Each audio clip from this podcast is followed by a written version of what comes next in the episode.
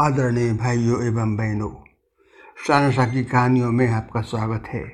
आज मैं आपको 105वां संस्करण सुनाने जा रहा हूँ। कहानी में हृदय की गहराइयों से निकला प्रेम का प्रतिकार उतनी ही गति से लौटता है कि संदर्भ में प्रकाश डाला गया है आगे। गोंडा ज़िले में, एक कॉलोनी में पाँच वर्ष के बच्चे के साथ युवा युगल दंपत्ति रहते थे। पत्नी हाउसवाइफ, बहुत शांत, समझदार महिला थी तथा पति किसी प्राइवेट कंपनी में सेल्स रिप्रेजेंटेटिव के पद पर कार्यरत था। उनके बाएँ तरफ़ जो मकान था, उसमें वृद्ध दंपत्ति रहते थे। उनके कोई संतान नहीं थी, इसलिए वह पड़ोसी युगल दंपत्ति से बहुत स्नेह रखते थे। अपनी संतान समझ ख्याल भी रखते थे। दोनों घरों की छत भी बिल्कुल सटी हुई थी। रविवार का दिन था। युवा रमेश स्कूटी पर पत्नी पीयूषा के साथ बाज़ार से खरीदारी कर लौटे तो देखा किसी ने उनकी पार्किंग में अपनी कार खड़ी की हुई है। जिसे देखकर अकस्मात रमेश बढ़वाने लगा कि पड़ोसी वृद्ध निकल कर बाहर आए। तथा बोले, बेटी पीयूषा, दामाद जी के साथ बिटिया आई हुई है। थोड़ी देर की बात है, इसलिए मैंने सोचा कार को पास में ही पार्किंग कर दे में चेहरे से रमेश को कुछ नाराज़ देख पीयूषा ने उनका हाथ दबा दिया। रमेश घर के अंदर प्रवेश कर गए। कुछ क्षण बाद ही पीयूषा भी घर के अंदर पहुँची।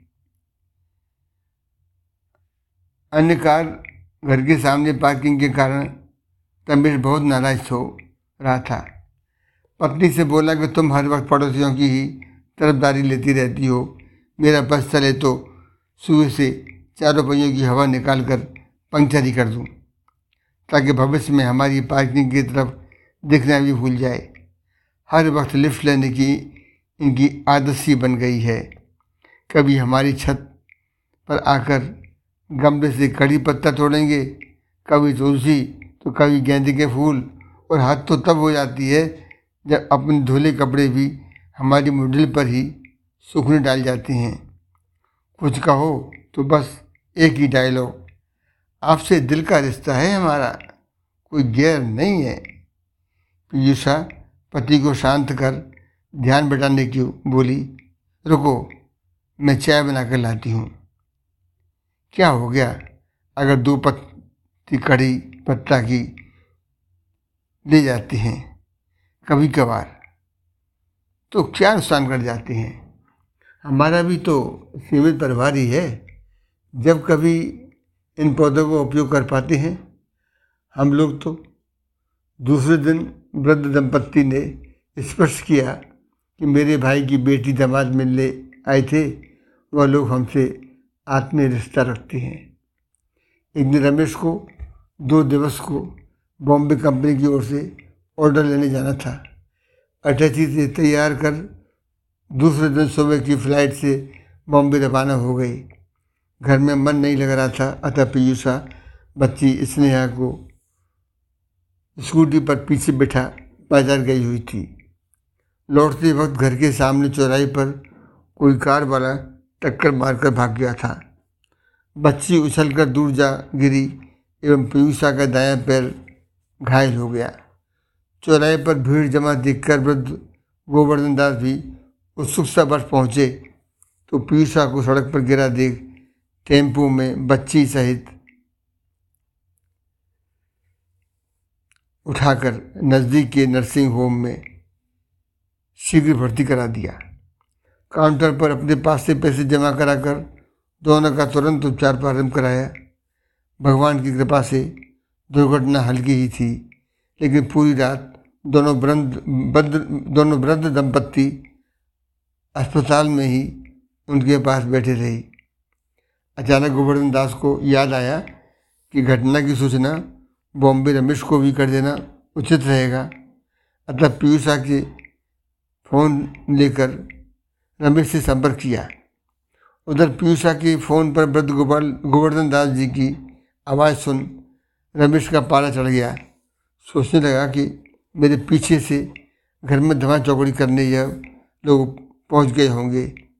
अतः उधर से तेज आवाज़ में बोला, फ़ोन पीयूषा को दो, तुरंत मेरी उससे बात कराओ।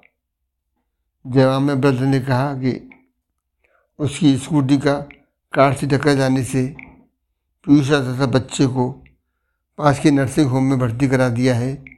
डॉक्टर ने पीयूषा को नींद की गोली देकर सुला दिया है। अतः वह तो सुबह ही बात कर पाएगी। मैं इस समय अस्पताल से ही बोल रहा हूँ। लेकिन कोई चिंता करने की ज़रूरत नहीं है। हम दोनों यहीं पर देखभाल के लिए मौजूद हैं। वर्तमान स्थिति की नाजुकता समझ रमेश का स्वर एकदम बदल गया। उधर से बोला, अंकल, यहाँ पर रात का कर्फ्यू लगा हुआ है। फिर भी मैं कल सुबह लौट आऊँगा। देखभाल के लिए आपको और आंटी जी को धन्यवाद देने को दुर्लभ मेरे पास शब्द नहीं है।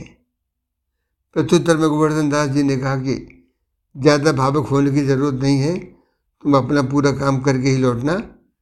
यहाँ सब ठीक चल रहा है। हम लोग तुम्हारे माता पिता का रोल बखूबी निभा रहे हैं। दूसरे दिन दोपहर रमेश बॉम्बे से लौट आया, देखा पत्नी व बच्ची को अस्पताल से डिस्चार्ज करा। दोनों वृद्ध घर पर ही देखभाल में तत्परतापूर्वक लगे हुए हैं।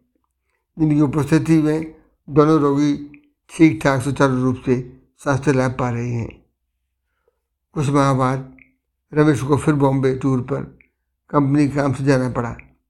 पीयूषा ने बताया कि तीन दिन बाद अंकल जी रिटायरमेंट की दावत देने अपने निवास पर ही प्रोग्राम करने वाले हैं। पूरा उत्सव मना रहे हैं। हमें एडवांस में बुला हुआ है। यदि संभव हो तो समय पर लौट आना। तीसरे दिन सुबह ग्यारह बजे रमेश बॉम्बे टूर से जब घर लौटा तो देखा कि अंकल जी चौराहे के हैंडपम्प से बाल्टियों में दौड़ दौड़ कर पानी भर कर ला रहे हैं। पत्नी ने बताया कि पानी लिफ्ट करने वाली मोटर का अचानक खराब हो जाने से ये समस्या उत्पन्न हो गई है। छत पर ओवरहेड टैंक खाली है, अतः घर के सारे नल बंद हो चुके हैं। ऊपर से मेहमानों का आना प्रारंभ हो चुका है। रमेश ने कहा तो हमारे यहाँ से ही पानी ले सकते थे? पीयूषा ने प्रत्युत्तर में कहा कि, तुम्हारी चोरी तो उन्हें देख कर ही चढ़ जाती हैं। फिर मैंने अंकल जी से आग्रह तो किया था, लेकिन वो नहीं माने। बोले, कोई खास अंतर नहीं है।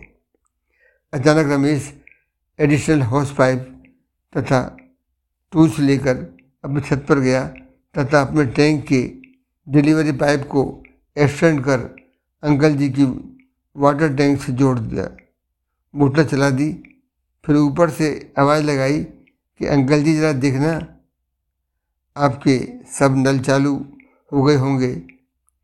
पीयूषा के अंकल जी को सूचित करने पर एकदम बाल्टी फेंक अंकल जी नल में पानी आया देख बहुत भावुक हो गए।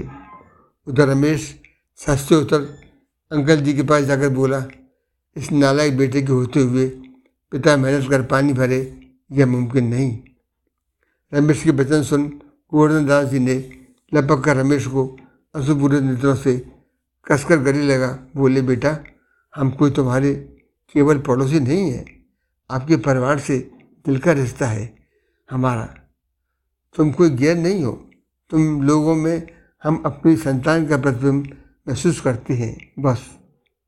रमेश ने बुज़ुर्ग के चरण स्पर्श करते हुए सजल नेत्रों से घर लौटाया तथा बोला, बिल्कुल, अंकल जी, हम भी इस, हमें भी इस बात का गर्व है। बंधुओं आपकी आपको मेरी कहानी कैसी लगी कृपया कमेंट दें व फॉलो करें। धन्यवाद।